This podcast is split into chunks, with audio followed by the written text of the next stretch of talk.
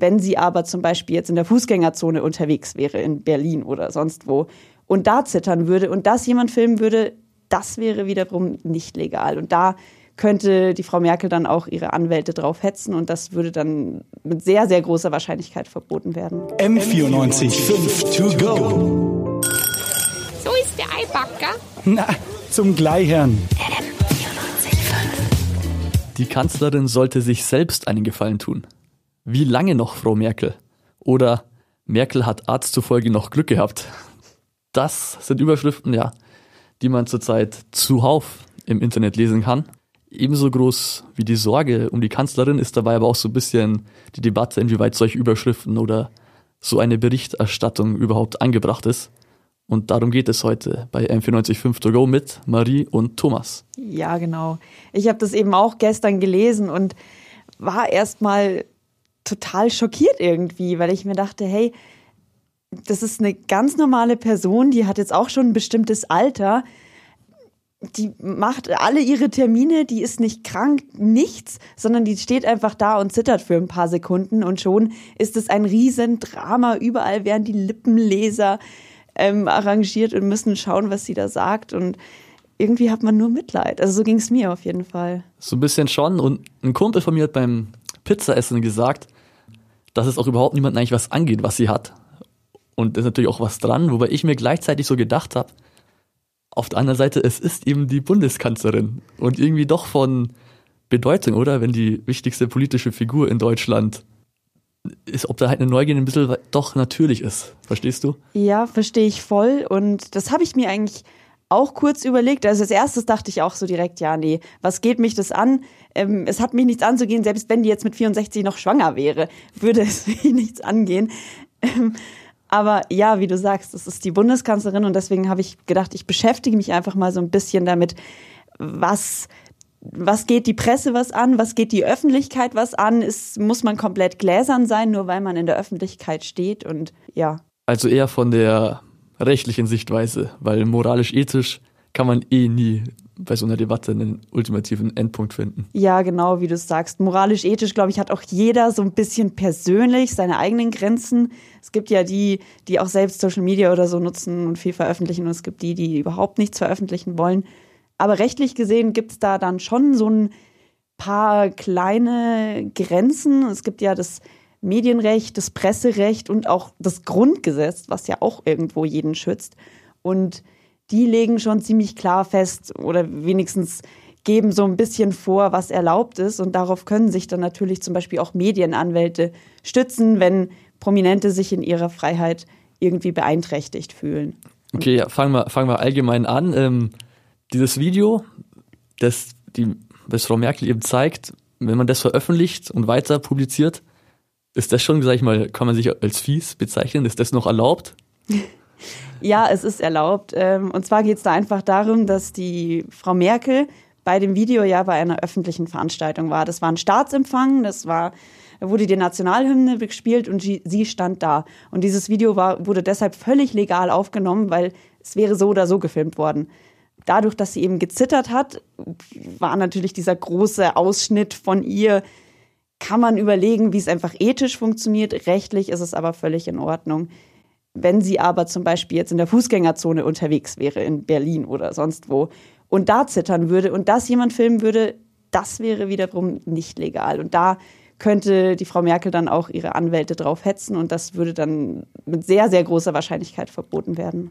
Aber das heißt jetzt, also egal welche Person ich bin, ich jetzt als äh, Thomas Jensen oder ich als bekannter Fußballspieler, wenn ich gerade beim Einkaufen oder beim Essen in der Pizzeria gefilmt wird, kann ich immer, habe ich immer das Recht, das zu verbieten.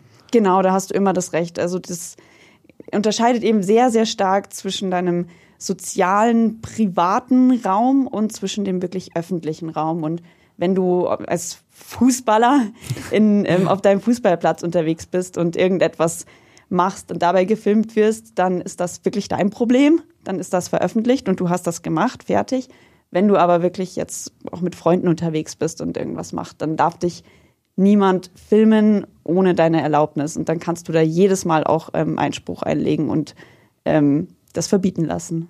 Okay, aber ich sag mal, ähm, Bilder jetzt von Personen oder von Promis, die gerade irgendwo in einem Café sitzen oder so, sind, die gibt's ja zuhauf. Ähm, weil dann einfach nicht verboten wird oder weil es einfach doch gemacht wird?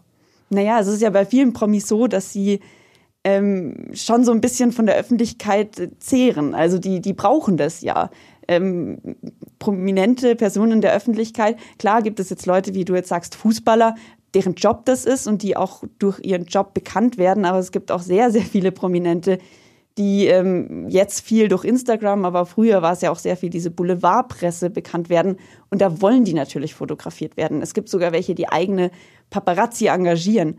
Und die freuen sich dann natürlich, wenn es Bilder von ihnen gibt. Und natürlich wissen auch die Fotografen, von welchen Promis sie Bilder machen dürfen und von welchen nicht. Also ich weiß nicht, ob du schon mal Privatbilder von Stefan Raab gesehen hast. Ich vermute nicht.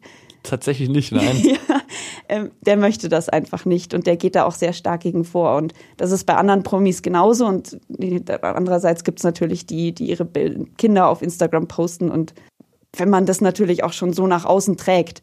Also es ist zum Beispiel auch so, wenn du von deinen Kindern einmal einen Namen öffentlich sagst oder das Bild postest, dann bist du natürlich selbst schuld, weil dann greift da kein Schutz mehr. Dann kannst du auch vor Gericht nichts machen. Also weil wenn es einmal aus in die Öffentlichkeit getragen ist, dann ist der Name da und dann dürfen ihn die, darf ihn die Presse und die Medien auch verwenden. Okay, und jetzt ähm, ein bisschen bezogen auf, auf Frau Merkel haben wir gesagt, das Video verbreiten geht in Ordnung und auch sich darüber austauschen dann. Was ist mit so plakativen Überschriften? Ja, die Überschriften, das ist natürlich Pressefreiheit. Also die Presse darf letzten Endes schreiben, was sie möchte. Und die Frau Merkel ist jetzt auch keine Person, die gerne irgendwo Klage einreicht. Ähm, letzten Endes ist es ja eigentlich wirklich so, dass die Frau Merkel und auch der Pressesprecher von ihr direkt im Anschluss an dieses Zittern ja gesagt hat, dass es alles in Ordnung ist, dass es einfach noch irgendwas Gesundheitliches ist, aber dass es ihr grundsätzlich gut geht. Und das ist auch die einzige Information, die wirklich ethisch und auch eigentlich rechtlich nach außen getragen werden sollte. Irgendwelche anderen Spekulationen, das ist Boulevardzeug, aber wirklich ernst genommen werden kann das auch nicht. Heißt aber auch grundsätzlich, ähm, weil du gemeint hast, Pressefreiheit, solange, sage ich mal, jetzt nichts dagegen unternommen wird, darüber zu spekulieren als Journalist ist an sich legitim vom rechtlichen Standpunkt aus. Ja, kann man eigentlich schon sagen. Also es muss in der Presse muss eigentlich immer jemand gegen dich klagen. Also es kann, kann auch einfach ganz normaler Radiohörer sein, der sowas im Radio hört und sagt, das geht gar nicht. Der kann genauso anhand des Pressekodexes oder sonst was klagen, aber in, der, in den Medien, in der Presse ist alles erlaubt, solange es nicht jemand, nicht jemand dagegen vorgeht. Ganz einfach. Also grundsätzlich ist durch die Pressefreiheit alles erlaubt. Natürlich nur, solange man sich als Journalist auch in dem gesetzlichen Rahmen bewegt, der für alle gilt wie die Berichterstattung zurzeit eben aus moralischer Sicht, ethischer Sicht zu bewerten ist, ist dann nochmal eine andere Sache. M94 5 to go.